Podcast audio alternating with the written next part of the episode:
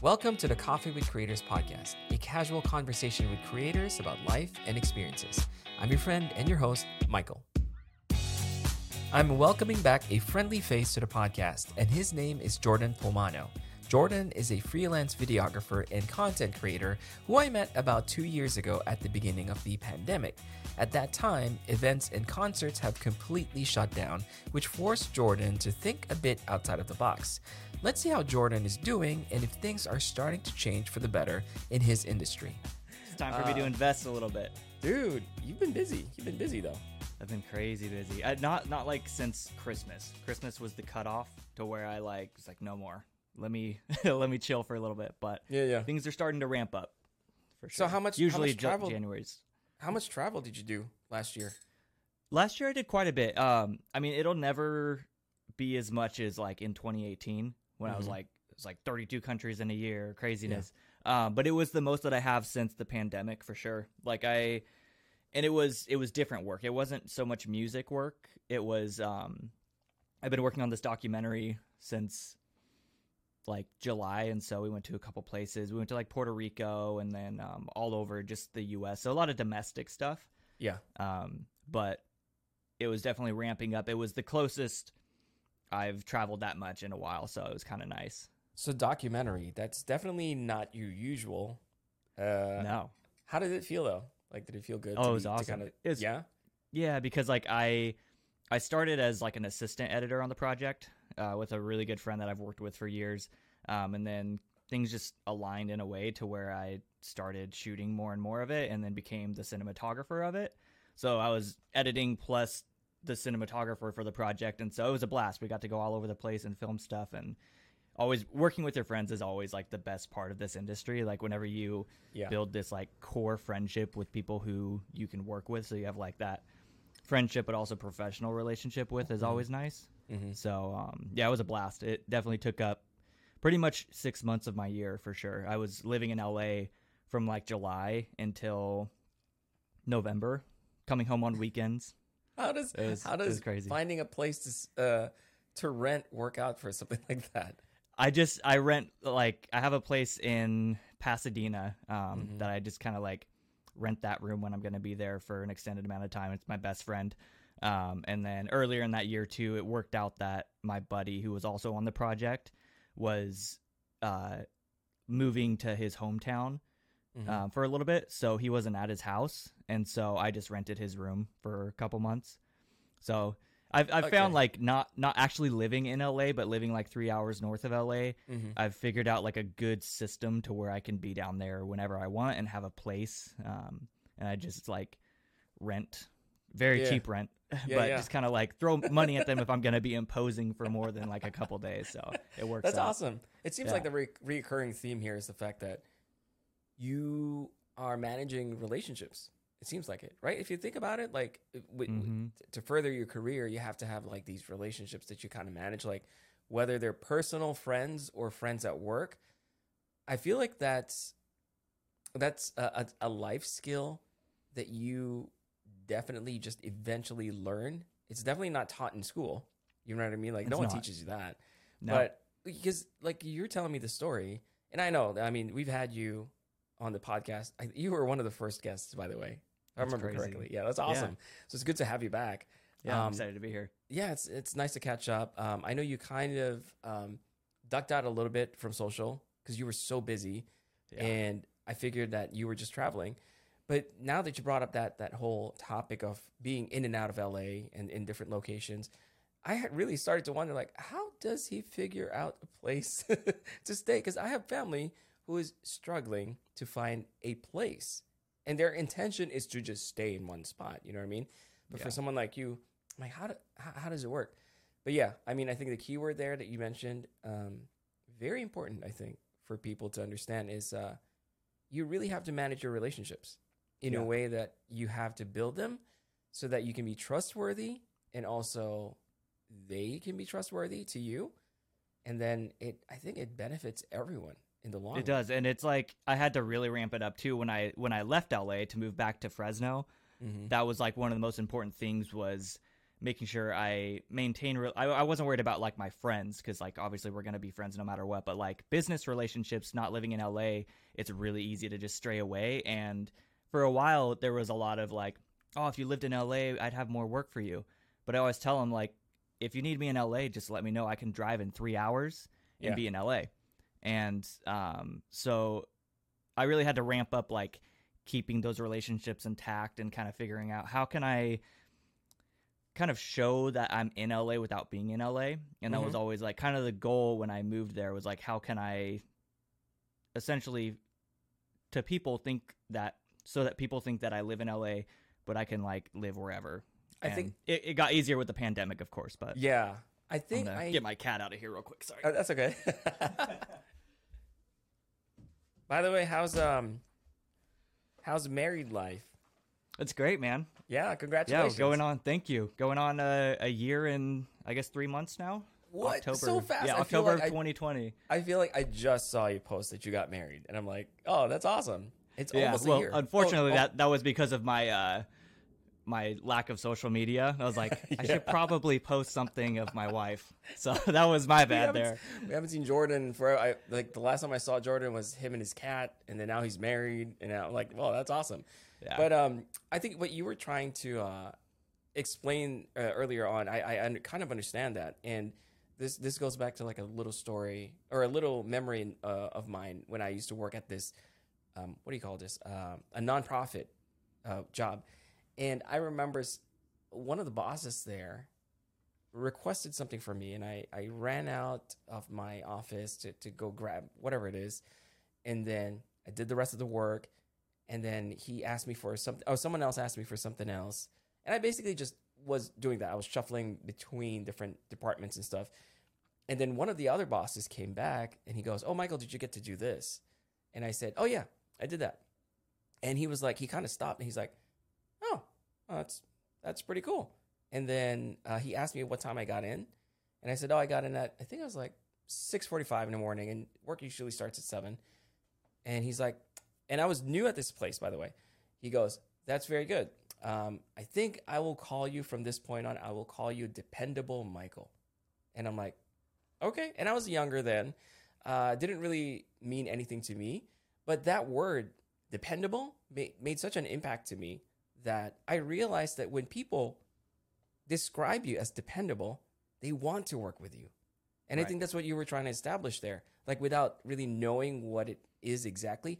But you wanted people to know that you are av- available to them if they need you, right? And they can depend on you, right? Yeah. So yeah, I, I just thought that was, I wanted to point that out because that's a very another very important, um, I guess, trait to develop in in in our professional lives.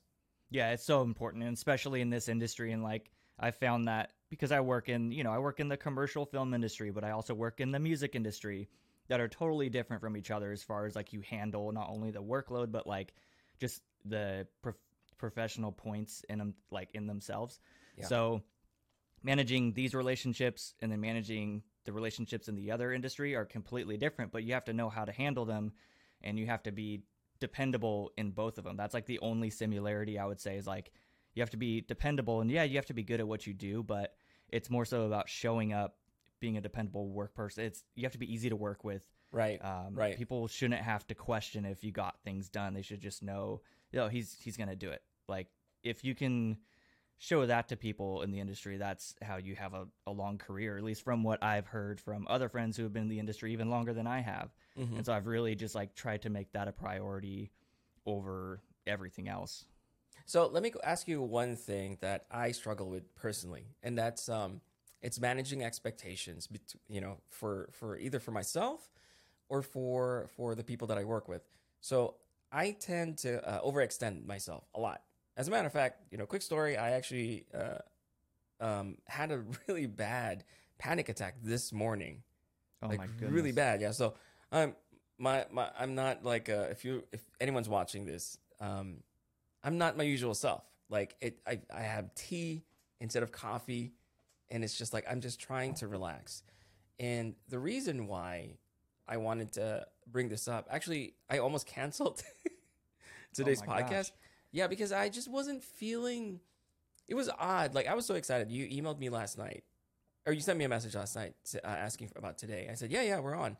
And this morning I got up, uh, and then I just came back from. I, I just got. I just recovered basically from an illness, and I'm feeling okay. Like I'm feeling better than I've ever felt in a long time. But I think this morning when I woke up, um, I realized that I have a lot of stuff that I needed to catch up on. So I got up at like 5:30 in the morning, got my usual stuff done, and I was about to eat breakfast, and my kids were, you know, doing the usual stuff. And I found myself like sitting on the table, just like with my hands on my, my face like this. And I'm like, what do I do? What do I do? And my wife goes, Are you okay? And I said, Yeah, I just, I can't seem to process everything. And so that feeling. I I don't know if you've had a panic attack before. I've had like maybe a handful in the last 15 years, like maybe three at mm-hmm. most. Um, but this one was uh, so maybe I just forgot how it felt felt like, but I felt like I was floating. It was so weird. Like I felt like I was floating. I felt like it was like almost an out of body experience, and I wanted to be. It, it just didn't feel like I was in reality anymore. And so I kind of panicked and I said, I feel like I'm going to pass out. And I sat down on the couch, called my brother, because my brother experiences, um, he's had experience in this sort of stuff. And so he's my go to person when I start feeling anxious and, you know, what, whatnot. And so he tells me that, okay, first of all, you know, everything's fine. The world is turning. Your kid's are okay. Your wife's fine. You are fine. Um, you just have to realize that this is just a feeling it'll it'll pass so he kind of talked me through it and until i started to feel better but then after that so i spent like the entire morning prior to this uh, this recording basically just kind of relaxing and trying to understand what triggered it.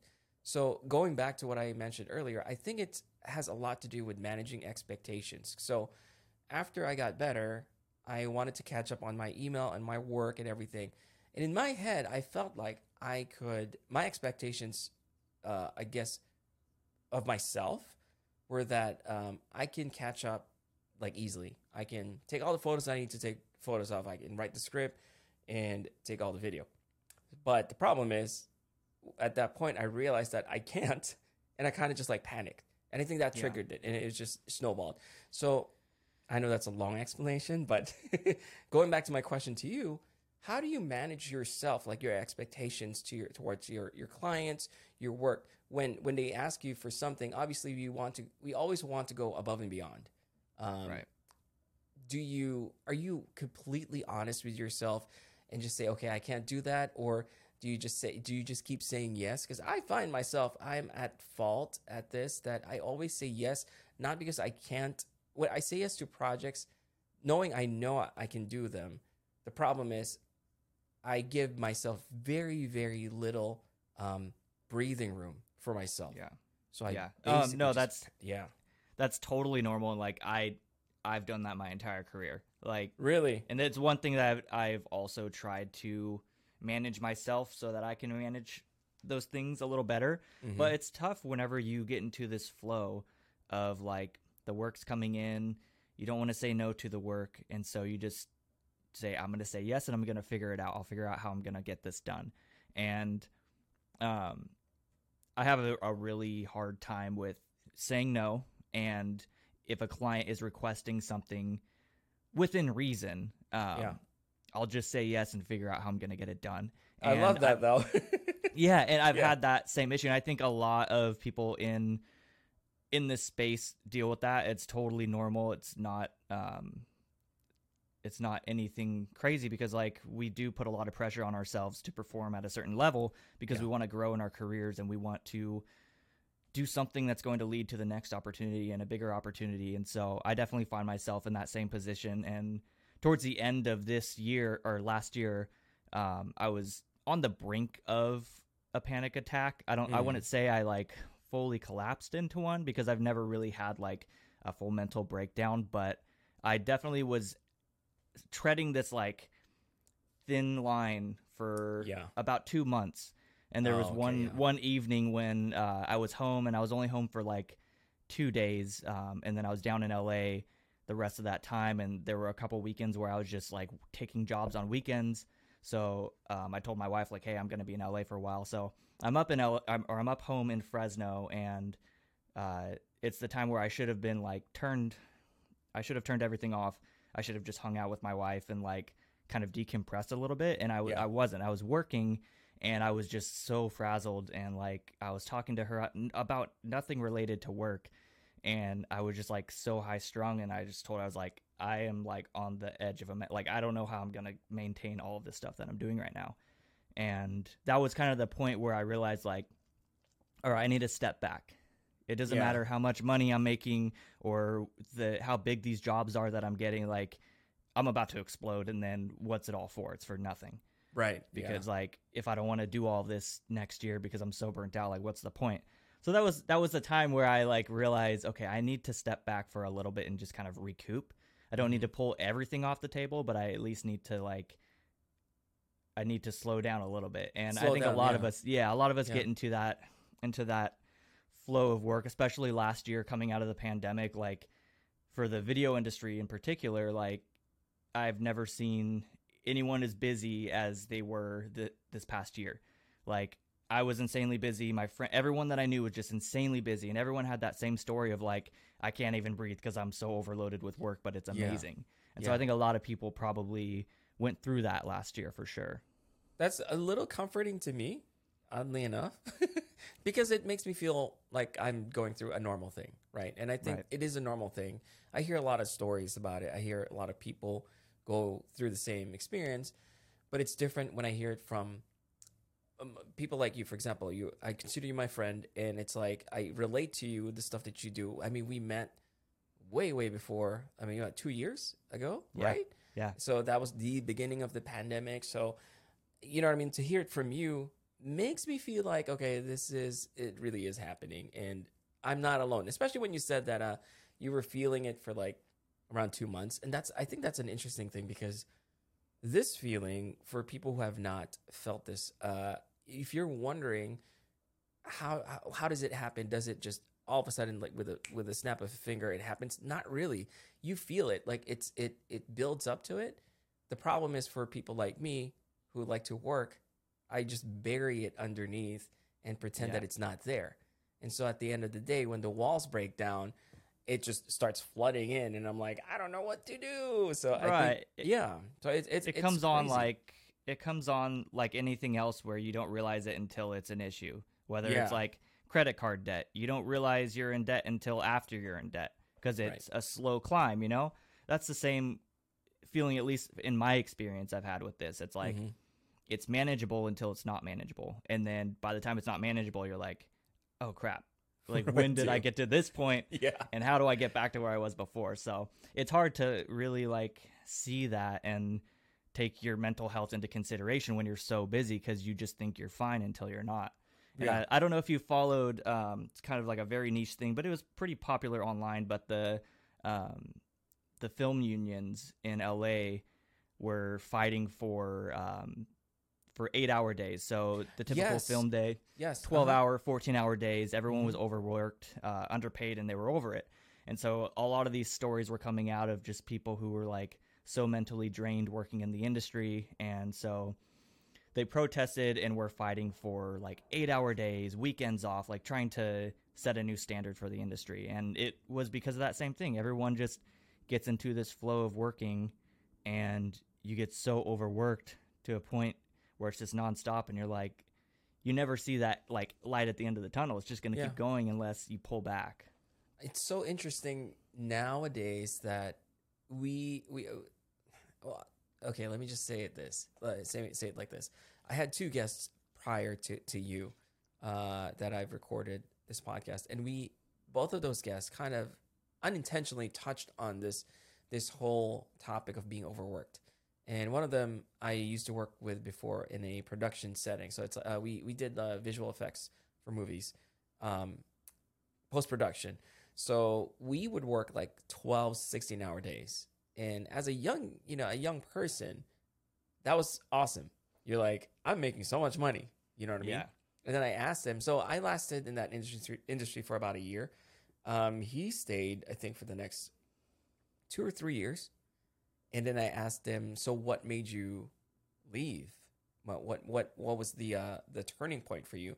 He said that after working so many hours every day, six or seven days a week, even, um, he said I had a lot of money, but I didn't go anywhere. I didn't do anything. So he's like, "What was the point?" And and you know what I mean? It's so interesting um, to to look back and you're like, exactly, like what is the point? So I think I think when you're young and you're new and you're just really excited, it's so easy to get lost in all that that that, that shuffle. Um, especially when you're trying to build something for yourself, right? Like a name for yourself. But then you really, I, I guess I just can't stress how important it is to manage it in a way that you ha- you at least have to be very aware of what you're doing and what the purpose, you know, is. What is the overall goal? Because otherwise, you're just you're like on a treadmill, just Yeah. keep on going and going and going until you're you're done, right? And then Right. okay, what was the goal? but yeah, that was really interesting, and I think uh, I think it's good that we're talking about this, just because Absolutely. it's uh, yeah, it's it's it's something that I don't know. Um, people don't talk about. People talk about, but I, f- I feel like a lot of people also um, make such a big thing in a way that it almost doesn't feel genuine anymore. But it's like hearing from a fellow creator like you, like this this the, struggle. It's more relatable to me, and so that's kind of like what I wanted to do with with this new season of Coffee Creators too. Like you and I, Jordan, um, we're just having a real normal conversation. Back Yeah. back then, it was a casual conversation, but it was almost a little bit more prepared. But I want to bring in more stuff like this, like the Yeah. real conversation. So I appreciate you opening up to me like that. Um, yeah, I'm not alone, so I feel a lot better now. Yeah. no, no one's ever alone in this. It's great. Like it's so relatable on so many different levels. So how's the um how has the industry changed in your eyes since the pandemic? Like I know things slowed down dramatically, right? And then now it's starting to pick up again. Have there have there are there any real big changes in, in terms of like I guess anything other than it's starting to pick up again? Because in my head, like in the industry that you work in, I feel like everything just slowed down and then it's picking back up again but it's kind of going towards the same uh, direction, same practices, same everything. Has everything, or does it feel like a kind of like a, a clean slate for you, or is it pretty much the same Yeah. thing? It feels Uh, like a yes. clean slate. So aside from like I've never had more cotton swabs up my nose for COVID tests for work before. Yeah. Um, I, for me personally, like just in my path that I took after the Mhm. pandemic, uh, things shifted a lot because I'll, I'll start here. It is going to be kind of long winded, but when the pandemic hit, I was doing like 80% music. That was like touring and all of that. That, that was like my workload. And then the the more commercial production stuff was like here and there. So when all that stuff dropped, I wasn't working at all. I was like, what am I gonna do? Like this is this is where I got to figure out what the next move is. And so that's when I decided like I'm gonna take things into my own hands. I'm going to build up the production company that I've been talking about for years and years, but I haven't been able to. And I'm gonna get to a point to where like the work is coming in from me and I'm not relying on it from someone else. So Mhm.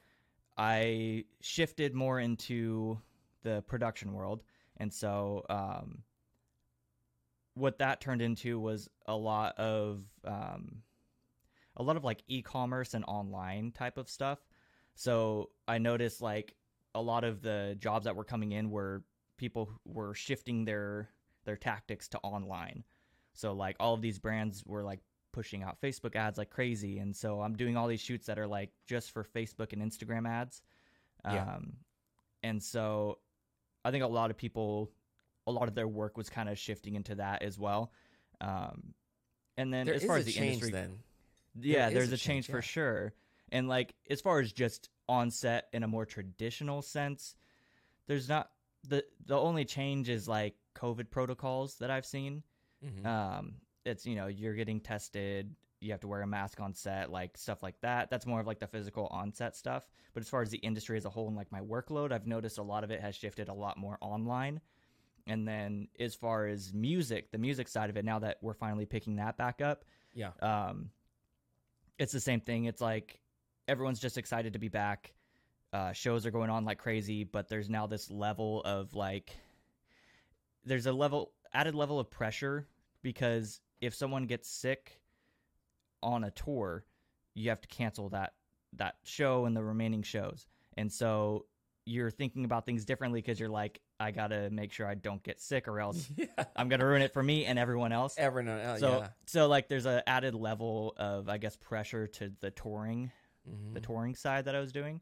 Um, but yeah, I, I think everything is different, some good, some bad, but like everyone's just trying to get back into it and figure out what is going to be the new normal going forward. And I think we're finally at a point where we're figuring that out. Right. Yeah. It's so interesting you said that because it's like those are the things we kind of took for granted.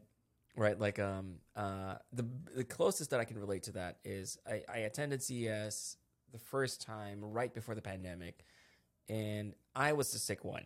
I, I had like a cold and I, I remember I almost didn't go, but it was my first time and I'm like, I want to go, I want to experience it. It's the biggest convention, uh, electronics convention in the world. I got there. I was sick. I was shaking hands with people. It was, you know what I mean? It was, it was just like a normal thing. Like if you have a cold, you're someone in front of someone in your workplace who has a cold. You kind of stay away from them, right? But Right. they're there. You don't care. You don't really mind that much. But now it's so, in a way, it's cool that people are very mindful to not get other other people sick. Like I've seen it um, when I went to CES. Obviously, there are strict protocols because they don't want to shut down the event. But I think the interesting thing that happened after the pandemic is the fact that people are much more again, I'm going back to the same word, mindful of the things that they do. They're they're I miss I miss the genuine, you know, let's just approach each other and just say hi, be a normal person. Um, but like you said, this is the new normal, at least for now. And we're you know, I have to say we are getting better compared to like two years ago, where it was just like it just just looked terrible. Chaos. Now it's, it's just chaos. But uh, when I attended CES, people were very respectful. They were very uh, they kept to their their space unless they they know you feel comfortable being approached or you approaching them.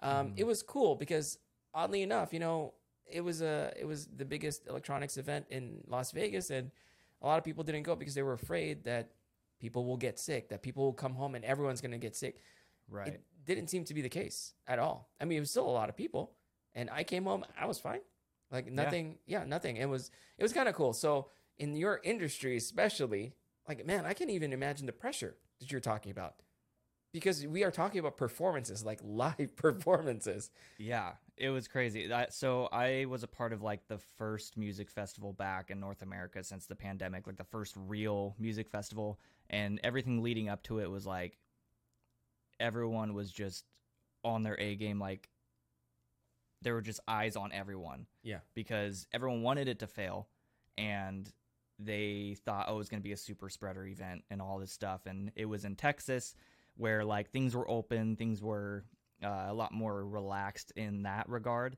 Mm-hmm. Um, and it was around the time when like vaccine rollouts were really starting to go and like case numbers were plummeting.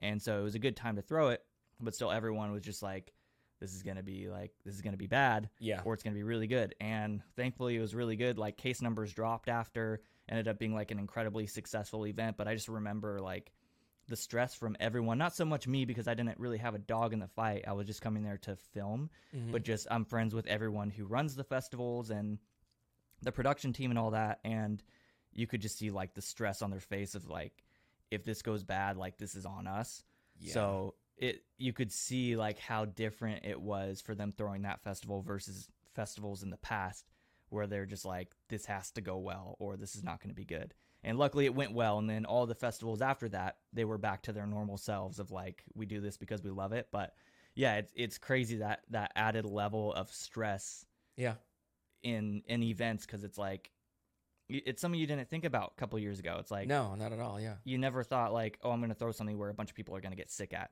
so Right. there's like that It's that crazy. change that i think people are people will never really get used to that i don't think No, I don't think it's just so. so weird Let's take a quick break, but when we come back, we'll be talking about how our behaviors have changed over the years and what Jordan looks forward to in his YouTube journey. Stick around.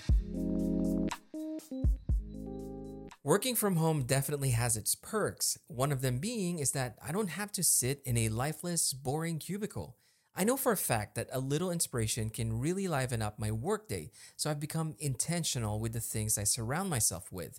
But inspiring doesn't have to only mean nice to look at, because they can be functional as well. So I'm urging you to check out GroveMade's beautiful collection of desk accessories. From their precision machined aluminum pens to their beautifully crafted laptop docks, you can find something that will organize your desk and inspire your work. I personally have a handful of their products in my office, and I really love them. The design and craftsmanship make each piece feel special, and that's because GroveMade wants you to build your dream workspace so you can get your best work done. Visit grovemade.com and save 10% on your first purchase by using the promo code Michael10 at checkout. That's M I C H A E L 1 0 to save 10% on your first purchase. So what are you doing right now? Are you are you on a little a little break? You, actually you said that you're flying out today.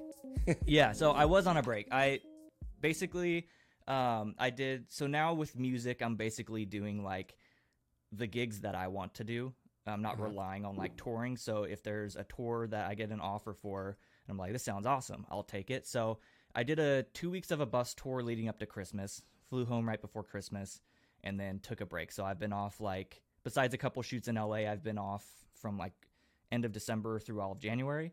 Um, and usually this is like the slow time anyways, like January, February, things aren't really kicking in yet. Yeah. But uh, today I fly out to Las Vegas and I start the second leg of that same tour. So I'll be on the bus for two weeks and then um, then I'll be home after that. And I'm sure by that point it'll be like the end of February. So that's usually when things are gonna start like rolling and getting crazy. Um, And then we so won't it- see you again for a year. yeah. Well, I'm hoping. I'm definitely making uh, a point this year to focus back on social media, just because like is so like that's what I wanted to do last year. Mm-hmm. That was like the goal. Was like I'm going to build the YouTube channel and I'm gonna post all the time and like grow the grow everything. And then I ended up uh, posting like a couple times, maybe like once or twice a month, if that, on Instagram. I think I posted like four videos on YouTube, and that was it. And Mm-hmm. Yeah. um, so I was like, well, that was kind of a wash. So this year I'm trying to like get back to it and like Yeah. really push that stuff. Um, but besides that, like I'm just doing just the typical commercial work. My my cycle of work is like I get a call for a job in LA.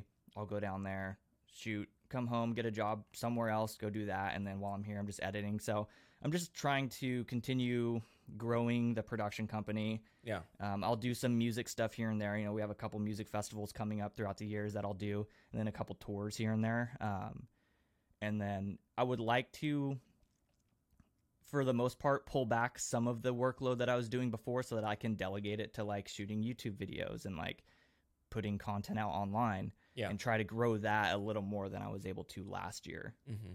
So if you had like a, if you had, do you have like an? I'm I'm sure you do, but I want to understand like what is a, or I want to know if you have one, a definite like overall goal. Like what is a dream goal for you? Like do you have do you to own your own production company and basically, um, people or or groups or agencies would approach you and ask, Yeah, I so I have like two two goals. I I always tell people I have like the kind of fluffed pipe dream goal and then I have like the goal that is kind of like here now and I just want to continue growing it.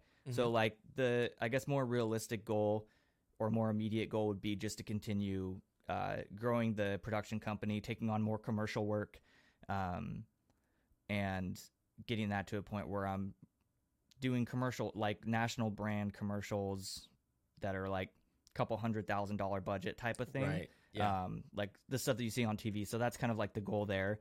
And so um, I'd like to build that up, and then more of the pipe dream goal that I'm trying to work. That would be like the ideal thing is Uh-huh. the YouTube channel works out, and I could just drop all of that and just make YouTube videos at home. That, That would, would be, be awesome. cool. Like just make be cool, videos yeah. for yourself. yeah, Um, that would like everyone wants to do that, right? Like that's Right. why we all do this stuff. Like we would love to just do YouTube full time, and so Mhm. that's kind of like if it works out, that would be amazing. I'm gonna kind of like put effort into that while I'm trying to grow this thing, and if it works out, that'd be amazing. Um, but if not, it's still just a fun thing that I get to do. I don't see how both of them won't it, I don't see how it's not possible for both of them to work out. You know what I mean? Like you could be growing that uh, that production company the same time you're growing your YouTube channel. I honestly don't Right. think there's a, a reason for for for anyone to believe that that's not going to happen. So I'm excited for you because I think it's it's very important to to also um, point out that having that those goals that's probably one of the most important steps I think because a lot of people, myself included, sometimes I just go through the motions. You know what I mean? And if you're Yeah. not being intentional with the stuff that you're doing, then it's for nothing. But if you have a goal, like no matter how vague it is right now, or how it seems like it's such an impossible thing, that's okay as long as you have a goal, right? Right. Yeah. As long as you have that that one why that's pushing you to grow and grow like, you know, and I'm sure you get this and everyone else who are creators feel this way of like you never feel like you're doing enough. You always want to be like getting to that next level. Yeah. Yeah. So like it just pushes you to keep growing and try to level up from there and you kind of like set that bar and you want to always raise it. Right, exactly. So you mentioned um, commercial work. I don't know if I should mention this, but I saw you shared something that was really interesting. That I saw someone on uh, on a post that you, I, I think it was a story post, uh, a celebrity in a did that you did you work with this celebrity Uh I've worked or with in a, a in a set? I yeah, was it a post that I did or was it like someone It else's ju- post? No, it was a post that you did. So I'm. Okay. It's, yeah. It was it was probably the my like end of the year post. I posted like a couple screenshots of some of like Yes. my favorite projects throughout the that year. was it. Yeah. Yeah. Um that so that that actually wasn't a commercial. That was a like an online thing. Um, I, Oh, I'm interesting. guessing Okay. you're talking about the Zooey Deschanel thing. yes. Yeah. Yeah. Yeah. Um, that was cool. for that was for Cricut, like the crafting company, and they Oh, were okay. doing like YouTube videos. Uh, we're we're doing like Valentine's Day videos and Mother's Day videos, Mhm. and so she's like uh um like endorsed by them or something. She works closely with the company, at least from what I got from it. So we were just filming here, like making crafts and stuff and making like some promotional videos for it. and it's Um, for uh, yeah, it's for online. yeah. So that was like just Okay. a web thing. Okay. so that okay. kind of goes back to what I was talking about, like I know so much actually, stuff is pushing to web. that's what actually wanted why I wanted to bring that up because I feel like um so I'm on TikTok. Uh, I don't create content a lot there, but I I use it way too much actually because Yeah, it's same. fun. It's fun Yeah, to just watch, right? It's such a. a time killer, but um it's so interesting to find the so I'm trying to understand it. I'm trying to to r- understand why it's so popular and why people, even myself included, why I like it so much. And I've noticed that there are a bunch of celebrities in there. Yeah. But the problem is, it just seems like they don't seem to get as men as much traction as the regular people. And I'm the only thing that I could really think of is the celebrities tend to create their content in such a high production level that it doesn't feel there's a disconnect somewhere. Yeah. But for people, they're using just their phones, no lighting, just whatever the mess is in the background, just makes it much more relatable.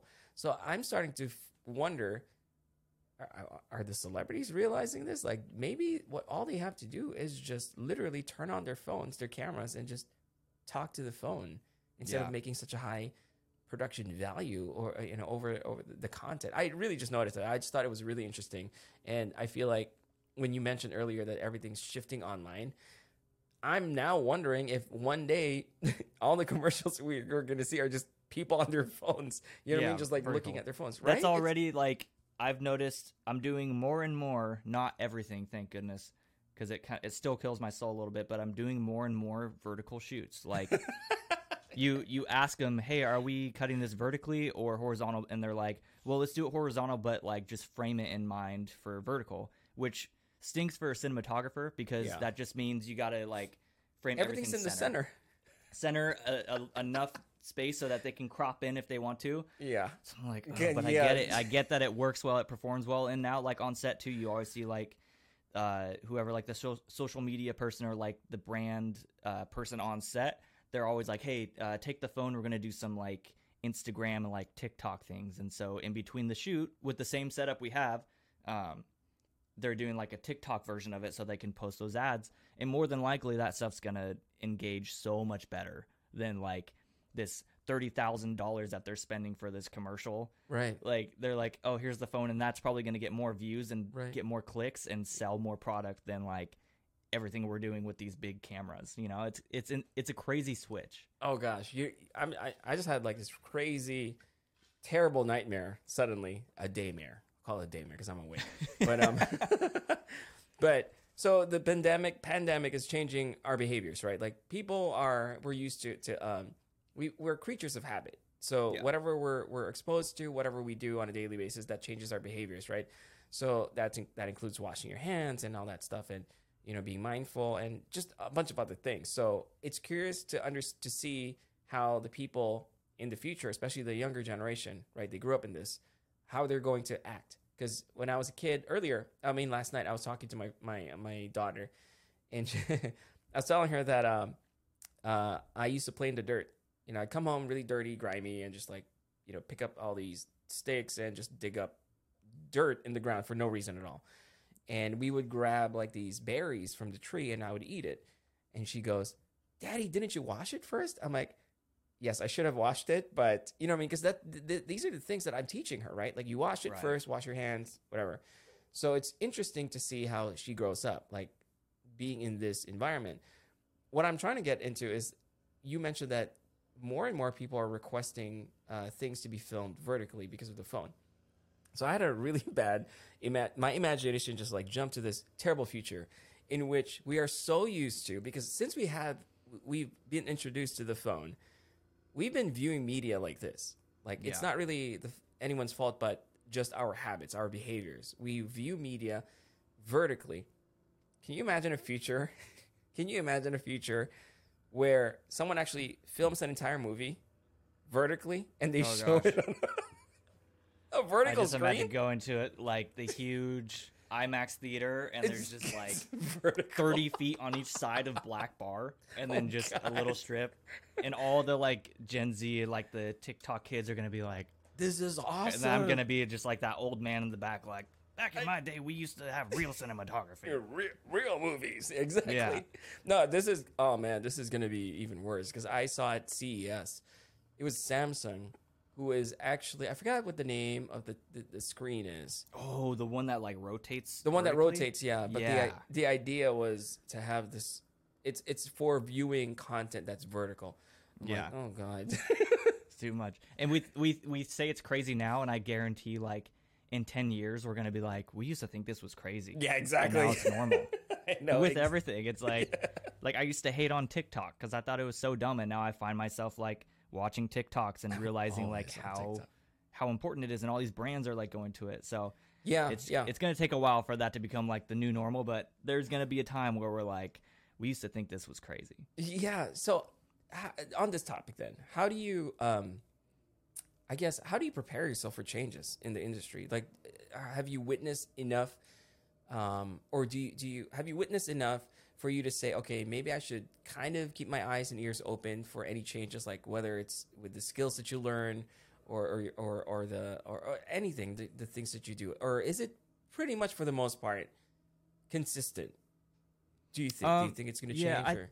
So I think I'm still young enough. I kind of hit this cutoff like where I was brought into the digital age to a point where I'm able to adapt a little easier than some others. Um, so I knew like always from the start like things are going to be changing. I just need to be ready for it. And it's just you just have to be okay with it. Like a lot of the issues I've found with like people in the film industry who hate on even YouTube content. They'll mm-hmm. they'll say, "Oh, he's not a real cinematographer. He's just a content creator." Like there's people are just like so prideful about their craft and certain things and you just have to be okay with like things change, things are always evolving and if you're not a part of that change and you're not like adapting with it, then you're going to get left behind and there goes your career. So mm-hmm. that's one way I've always looked at it is like this doesn't mean that I don't get to do the stuff that I love and how it used to be. I just need to be okay with doing both and adapting it into like my daily workload because it's what's happening. That's that's real life. This is happening. It's here to stay. There's nothing I can do about it and if I want to continue in my career and I want to keep growing and like engaging people, I need to keep doing what is like normal at that Right, time. You right, know, like I yeah. can't just stick with my old ways because I think that it's better. You know, that's a that's a very good point. It kind of reminds me of when uh, digital cameras became popular, and we we heard all the photographers complain that it's not a real camera. You're not a real photographer if it's if it's not film. Yeah, if you don't doing all the work for you. Yeah. So it's like, um, I get it. I get it. It's the love of the art. I think Mhm. that's what, uh, that's the difference, right? The love of the art of doing it versus being just efficient and getting the results. So I think when you when you mentioned that, it just made me realize that you know what that is true. It's not necessarily you're abandoning the uh like the I guess the right way of doing things. It's not even the right way of doing things. It's just there's a new way of doing things, and it kind of sucks that it's it's different, but it doesn't mean that you have to abandon it completely. It's helpful if you adapt to it because it's the way things are. It's the way Yeah. the, where the river flows. So you can't fight that, right? But I think it's also okay to kind of hold on to what makes you happy, right? What your own Totally. process. Yeah. So uh, you also mentioned that you know being a content creator. Some people, you know, the reactions we get when we tell people that are mixed. It's a mixed bag. Let's let's put it that way. Uh, I've had some people say, "Well, that's that's cool. That's that that sounds hard." Or I've also heard someone say, "You're so lucky," and I'm like, well, I don't know why, but sure. I guess I am. I, I am lucky in a lot of ways, right? Like you Sure. get to work from home, but I'm not lucky in a sense that I don't have a support system like I had a boss, for example, or I had people who I work with who I can just delegate the work or have my boss ask someone else to do something. You know what I mean? It's all it's you. right. You're all by yourself and you're on your own and no one tells you when to stop, what to do next. So you're constantly chasing after that. So anyway, that's a completely different topic. But I, guess what I wanted to ask is, um, have you encountered anyone and they, they asked you, so what did you do while you were waiting? Or what do you, what do you do now? And you've mentioned, um, being a content creator and people kind of, I don't know, raise their eyebrows or something. Did you have any experiences? All, yeah. yeah, all the time. And ev- still, like every time I post, like I still feel like almost that sense of imposter syndrome because, like, you know, my channels are still small, but I still take it seriously. And so, like, I'll put a ton of work into a video and like post that. And I think I'm sure there's people who like follow my Instagram because they worked with me on set or something, and they're like, like this is not like he doesn't really post his commercial work on here. Like he's posting desk setups Yeah. and like he's doing YouTube content. Like that's weird. So I'm sure there's definitely those people, and I've gotten like, you know, I've got like friends who will mess with me a little bit, who are just kind of like because they know me, so they're like, okay, another YouTube video, huh? um, it's just one of those things that you just have to like. I was thinking about this last night actually. I was thinking about how um, the last video I posted, I shot in like 20 minutes. I just did like the setup, talking bit, talked about it, cut it together, watched it back like once just to make sure all the cuts were good, and then I just posted it online. And it was like the first video I had really posted where I didn't care about how I looked or sounded. Yeah. And I realized like that's the key to like posting stuff online. Like that took me so long to get to this point. Like I really don't care how I look or sound online. Like I post a lot of stories on my Instagram sometimes that I just sound like so dumb Mm-hmm. because I'm like I'm just being myself. I'm saying like stupid stuff and like I have this really really dry sense. The gardeners are here, so it's probably gonna sound really bad for a little bit. But I have this really dry sense of humor that I think goes past most people's heads Mm-hmm. to where I'm just like incredibly blunt and like facetious about something. Yeah. And so, but I don't care. Like, I'm just gonna post it, and then whoever like they see it and they laugh at it, they think it's funny, then that's all that matters. But I think it's super important with like posting content online, posting YouTube videos. Like, you really have to take that step out of yourself of like, oh my gosh, I made a weird face here. Um, I, I sound weird here. I didn't enunciate here, and you just got to post it and not care. Like, Yeah. it, it's Yeah. more about the content. It's like, what's the message you're getting across? It doesn't matter if you're getting across and you're like stumbling over your words. People don't care about that. Right. Yeah. Actually, that's a very good point because I'm I'm I struggle with that too. Like I've I've tried to record like this one introduction in one video. I think I recorded like eight times, and I'm like, this is so dumb because I'm saying the same thing. It's just the little things. I'm nitpicking, right? Like, Yeah. And it gets worse every time you It gets worse every time, yeah, Yeah. because the pressure's building up, and you're like, I need to get this done, and then like an entire day passes, and you're like, well, shit, that was just uh, that was a waste of time. But yeah, I, I get that. I completely understand because I think that's also one of the secrets. Um, personally, I think on TikTok, like people just don't care. They post whatever what's around them, who they are as they are, and we relate to that. It's approachable because now we don't we don't even I don't even look at the deep you know some maybe the creators would feel like oh these are defects right like these are the the the wrong things in this video but for people like me who's viewing it I don't see it as a wrong thing I see it as like a human trait that I can relate to right? Oh she stumbles on her words too. Oh he he struggles with this. Oh he's also five five. You know what I mean? He's like he's a short guy like me. You know what I mean? It's just, these things make them so relatable to me that I like them instantly. I've had I've followed people just for the the tiny fact that they did something um, that was not perfect, but made me relate to them so much, and I clicked that follow button right away. So I think I think that honestly, I feel like that's a trend, not really a trend, but that's a behavior that people are going to slowly adapt into.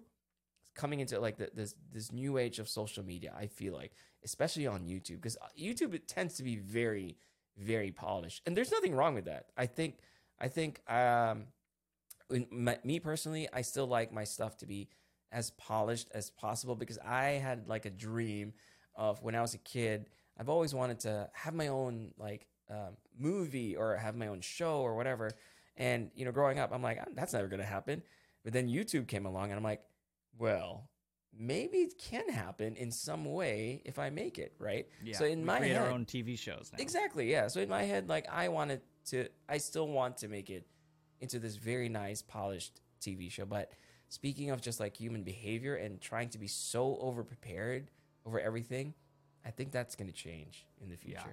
There Really, was really um I don't know if you're familiar with I think YS YCI Imaging. He does like a lot of filmmaking and like music video content on YouTube.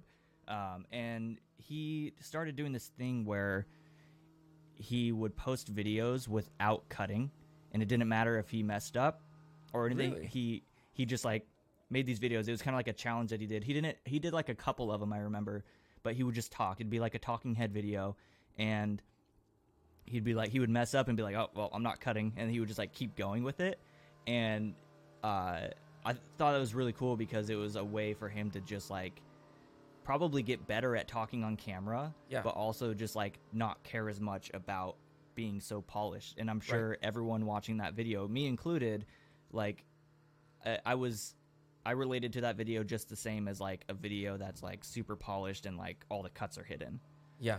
Oh, that's so interesting. I think I want to try that. Yeah, it, No it was cuts, really yeah. cool. It was awesome, and like That the way that he addressed it too. He would like address it when he would like mess up and be like, "Oh, wh- whatever," and he would just keep going with it. That is cool. I'm gonna have to check him out. I, I don't think I've ever seen any of his stuff, but I'll, I'll definitely do that. Um, speaking of YouTube, do you think you'll you'll be putting any of your work there, like your the, the the usual stuff that you do, your day job, let's just call it that, on YouTube, or are you gonna keep it completely separate? It depends. So like when I cut a new reel Mm-hmm. for like just you know like my portfolio piece that I send everybody, that usually lives on YouTube. Um, but for the most part, a lot of the work I do can't be shown. Like I see. you yeah. sign like crazy NDAs and then you have to wait until it releases and then you can post it. But uh today's the one day they're literally trimming the bushes outside. They're like right window. next to you. That's Um, okay. But the yeah, a lot of that work, you know, I can't post on my YouTube for a number of factors, but like, you know, the music they use is licensed specifically for their their channel or whatever it's going to be used on. So it's hard for me to post a lot of the stuff I do. Mm-hmm. Um, but I do want to make it a point to to post more behind the scenes of it or like more breakdowns of how I did it because I do have like a certain number of clients where like I can comfortably shoot a YouTube video while shooting with them, and you know they know that I like to make YouTube videos, so it's not weird. So uh, th- I definitely want to make it a point to like implement it a little more than I, I do already because right now it's like I rarely ever post any of my commercial work online except for when I cut a new reel, and I think it throws a lot of people off because they're like, Like I, I almost feel like a lot of people see me and they're like, "How does this guy make a living like just posting a photo of his desk and like he has a small account?" So I, I need to implement more of what I actually do into my socials for sure. I would love to see though, uh, like for example, what do you, yeah, like you said, like the behind the scenes. For example, um, you you flew back from from an event and not necessarily a vlog, but maybe focus on a specific topic. I'm not telling you what to do. I'm just saying that these are the things that I'm curiously like. I really want to to to understand. Like, Yeah. hey, you know that that is pretty cool. Like how? So Jordan's out for like two weeks. What did he see? And you know what happened? So it can be like a breakdown of like, okay, so I just got back. You know, packed up all my, uh, I got all my gear. Uh, if I rented a car or whatever, or, or rented gear, that could be an entire topic in itself, right? Like, where do I rent gear? What do I do? What where do I bring it back? And what do I do for a living? And you know, um, signing all these NDAs, why I can't share my stuff.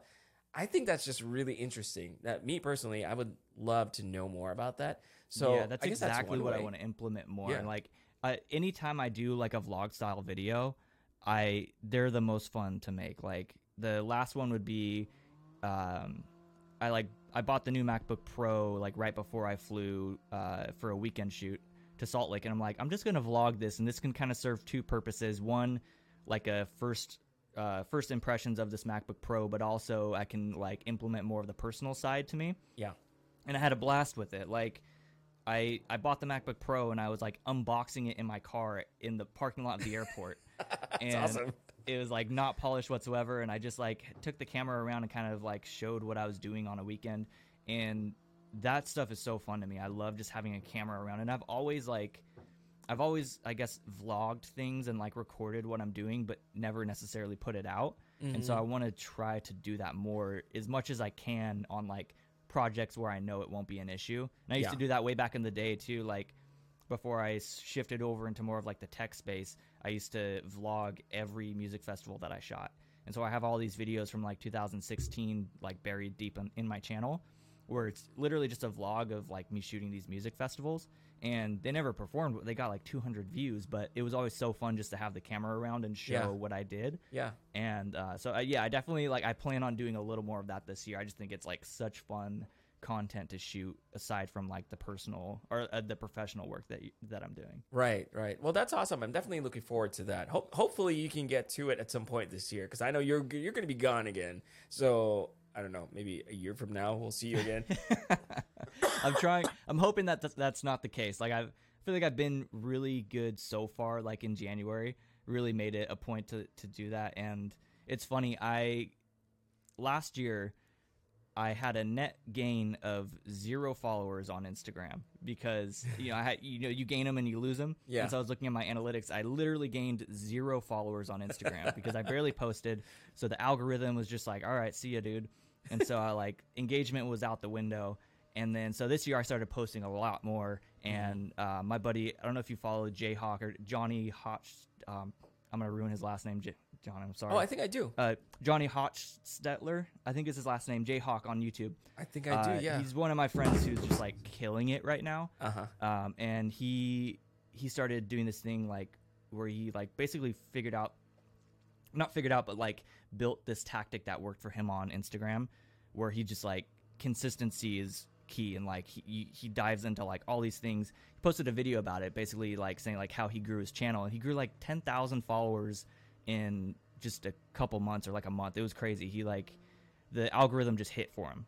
Really? And so he's killing it on Instagram, and it just came from like posting all the time. So I, I was like, all right, I need to start posting all the time. That's what it comes down to. mm-hmm. Care, still put out quality stuff, but like just post more. Yeah. And just in like the month of January, I think I gained like 600 followers on Instagram. So so far, I'm already up like 600 followers versus the entire 2021. Right. Zero. Yeah. So No, that's I- definitely I'm good, definitely yeah. trying to get better at that. Um, but YouTube, YouTube, I feel like is a lot more passive, and that Mm. was one of the things that I realized this past year of like, I need to keep like pushing this because last year I posted four videos, I think, on YouTube, maybe like five, and my channel still grew. It like doubled, and I was barely touching it. I was never responding to comments and stuff.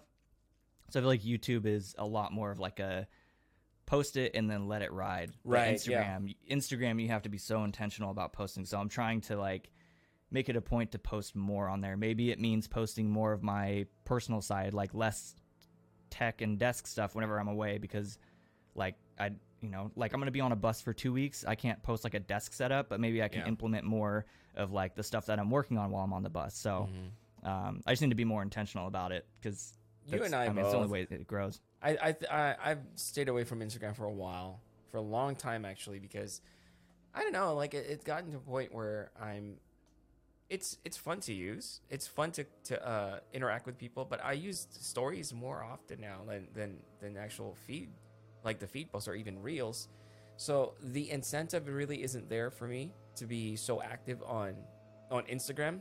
I mean on the feed, but the story, yes, I love I love posting, just sharing stories, like even even if it's just like a meme or something. So it's like the reactions that I get from people, the conversations that that that start from those are very very um, fulfilling for me. But I think I think I might do the same thing, um, like you said, post a little bit more of the personal stuff, because yeah, I'm I'm staying away from. I love the desk setup stuff, but I don't want to be known as that. You know what I mean? Yeah. Like I don't want to be like Michael. That's the you know the desk setup guy or the guy who whatever else it is. I I don't want to be tagged to one thing. I Right. want to be known as Michael.